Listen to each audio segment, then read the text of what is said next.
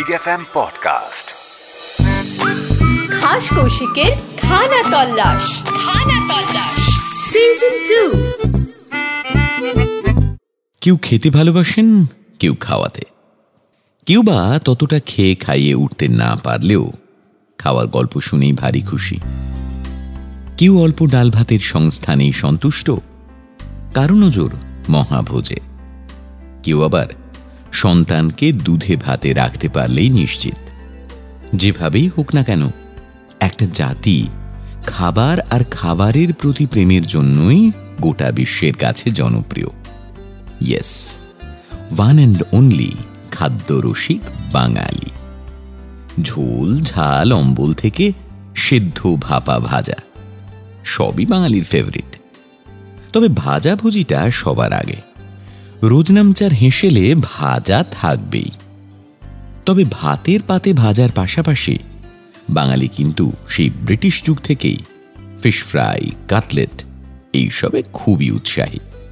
কড়াইয়ের ফুটন্ত তেল থেকে ঝাঁঝরি দিয়ে হালকাভাবে তুলে নেওয়া আয়তাকার লালচে বাদামি এক কাটলেট, যার সর্বাঙ্গে মুক্তোর দানার মতো ফেনা ধীরে ধীরে বুদবুদের মতো মিলিয়ে যায়। তারপর সেটা কাসুন্দি আর কাঁচা লঙ্কার সঙ্গে প্লেটে উপস্থাপন। আলতো কামড়। তারপরই জিভের সমস্ত টেস্ট বার্ড জুড়ে একেবারে স্বর্গীয় স্বাদ। উফ! এরকম রসনার জন্যই তো দিল মাঙ্গে মোর। গরম কাটলেট খেতে মোটেই নয় লেট। গরমা গরম খেলেই পাবেন এর সঠিক স্বাদ।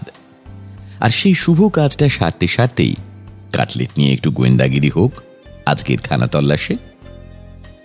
কাটলেট মূলত মাংসের কিমার সঙ্গে পেঁয়াজ, কাঁচা লঙ্কা, নুন আর বিভিন্ন রকমের মশলা মাখিয়ে ডিমে চুবিয়ে বিস্কুটের প্রলেপ লাগিয়ে ভাজা হয়। এই কাটলেট শব্দটার উৎপত্তি হয়েছিল ফরাসি শব্দ কোটেলেটে থেকে এবং এটা নাকি প্রথম ব্যবহার হয়েছিল সেই ষোলোশো বিরাশি সালে। আর মোটামুটি ওই দশক থেকেই ফ্রেঞ্চ আমেরিকান ইটালিয়ান থেকে ভারতীয় রসনায় হই হই করে ঢুকে পড়ে কাটলেট। অনেকে বলেন ওই সতেরোশো শতাব্দীর শেষ দিকে ইউরোপে প্রথম কাটলেট শব্দটির প্রচলন হয়। তখন অবশ্য গাভীর বাচ্চার মাংস দিয়েই কাটলেট তৈরি করা হতো। পরবর্তী সময়ে বিভিন্ন রকমের মাংস দিয়ে এক্সপেরিমেন্ট করা হয়েছে।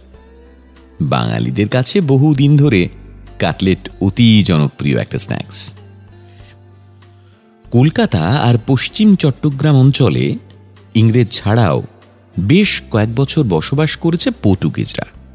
তাই বাংলা রান্না এমনিতেই পর্তুগিজ প্রভাব যথেষ্ট। সেখান থেকেই কাটলেট সম্ভবত বাংলায় জনপ্রিয় হয়েছে। এছাড়া ওই সতেরোশো আঠেরোশো খ্রিস্টাব্দ নাগাদ ইউরোপীয় ব্যবসায়ীদের খাবারের স্টাইল থেকেও কাটলেট বাংলা রান্নাঘরে প্রবেশ করে থাকতে পারে। তবে সেটা হলো ওই কবিরাজি মানে কাভারেজ কাটলেট। তার কারণ। কবিরাজি কাটলেটের সঙ্গে টেম্পুরা ব্যাটার নামে এক ধরনের ইউরোপীয় খাবারের অনেক বেশি সাদৃশ্য আছে। টেম্পুরা ব্যাটারের উপরের অংশটা দেখতে প্রায় কবিরাজি কাটলেটের মতোই। তবে অনেকে আবার নিরামিষ কাটলেটও খান। আলু, বাঁধাকপি থেকে গাজর, মটর কোনো কিছুই বাদ যায় না এর উপকরণে। এছাড়াও আমরা অবশ্য মাশরুমের, পনিরের, চিংড়ির কাটলেটও খাই। আর এই কাটলেট হিন্দি বলয়ে পরিচিত টিক্কি নামে। সাধারণত টুকরো করা মাংসকে ডুবো তেলে ভাজা হয়। তবে নানা রকম কাটলেটের মধ্যে সব থেকে জনপ্রিয় সম্ভবত কবিরাজি আর ফাউল কাটলেট। তো আগে আসি ফাউল কাটলেটের কথায়। এই ফাউল কাটলেটটা কি? কাটলেট শব্দের আগে এই ফাউল শব্দটা কোথা থেকে জুড়ে গেল? ফাউল তো ফুটবলে শোনা যায়। খাবারে এটা কোত্থেকে এলো?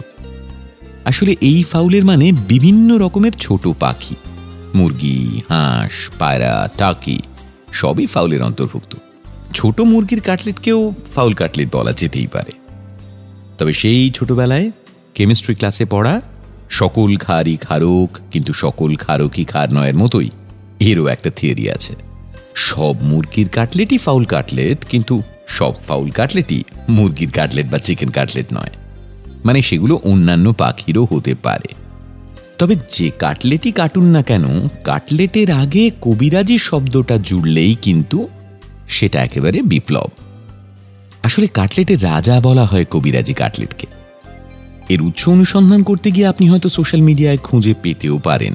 কোনো বিজ্ঞ সেখানে লিখেছেন, এই কাটলেটটি আসলে কোনো এক কবিরাজের জড়িবুটি দিয়ে তৈরি এবং সেই কারণেই এর নাম কবিরাজি কাটলেট।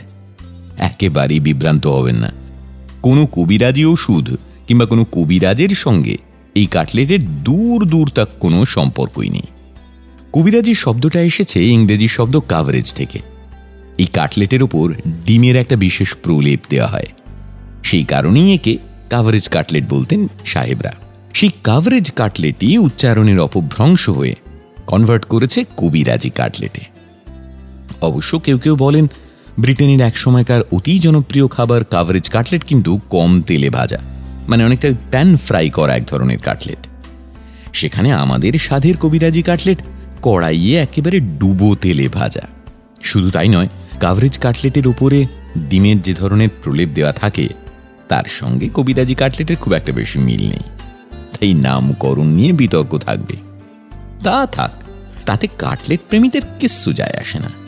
বরং কাটলেটের প্লেটে তর্কটা আরও ভালো জমে। এখন প্রশ্ন হলো, কলকাতায় সেরা কাটলেট খেতে আপনি কোথায় যাবেন? উত্তর কলকাতার ধীরেন কেবিন, মিত্র ক্যাফে নিরঞ্জনাগার কিংবা অ্যালেনের নাম বঙ্গজোড়া। ভোজন রসিক বাঙালি মাত্রই এখানকার কাটলেট নিশ্চিত একবার চেখে দেখেছেন। তবে শুধু আম বাঙালি নয় এতে মজে ছিলেন মহানায়ক উত্তম কুমার থেকে ভানু বন্দ্যোপাধ্যায়, মান্না দে, রামকুমার চট্টোপাধ্যায় কিংবা পঙ্কজ রায়ের মতো ব্যক্তিত্বরা। ওনারা অবশ্য ফিস কবিরাজি খেতেই বেশি পছন্দ করতেন। তো কবিরাজি কাটলেট নিয়ে সবচেয়ে মজাদার কাহিনীটা অবশ্য খোদ কবিগুরু রবীন্দ্রনাথকে নিয়ে। এই কাটলেটের নামকরণ কি করে হয়েছিল সেই নিয়েই নাকি এই গল্প। শোনা যায়, রবীন্দ্রনাথ নাকি পাউরুটির গুঁড়ো মাখানো কাটলেট একেবারেই পছন্দ করতেন না। তো এই কথা জানতে পেরে বসন্ত কাবিনের হেড কুক একদিন ঠিক করলেন, তিনি এমন একটা কাটলেট তৈরি করবেন যেটা কবির ভালো লাগবেই। সেই মতোই তিনি নানাভাবে কাটলেট নিয়ে পরীক্ষা নিরীক্ষা শুরু করলেন। শেষে পাউরুটির গুঁড়োর পরিবর্তে ব্যবহার করলেন ডিম। আর কবিগুরুও নাকি পরিবর্তিত কাটলেটের রূপ আর গন্ধে মজে গিয়ে সেটি খেতে রাজি হলেন। খেয়ে তাঁর বেশ ভালো লাগল। এক সময়কার অপছন্দের কাটলেট খেতে কবির এই রাজি হওয়ার জন্যই নাকি ওই বিশেষ ধরনের কাটলেটের নাম হয়ে গেল কবি রাজি কাটলেট। যদিও এই কাহিনীর সত্যতা নিয়ে ঘোর সন্দেহ আছে। বাই দেবে দক্ষিণ কলকাতার রাধুবাবু ক্যাম্পারি আপনজনও কিন্তু কাটলেটের দৌড়ে একেবারেই পিছিয়ে নেই। তাই উত্তর হোক বা দক্ষিণ, কাটলেটে কামড় দিন।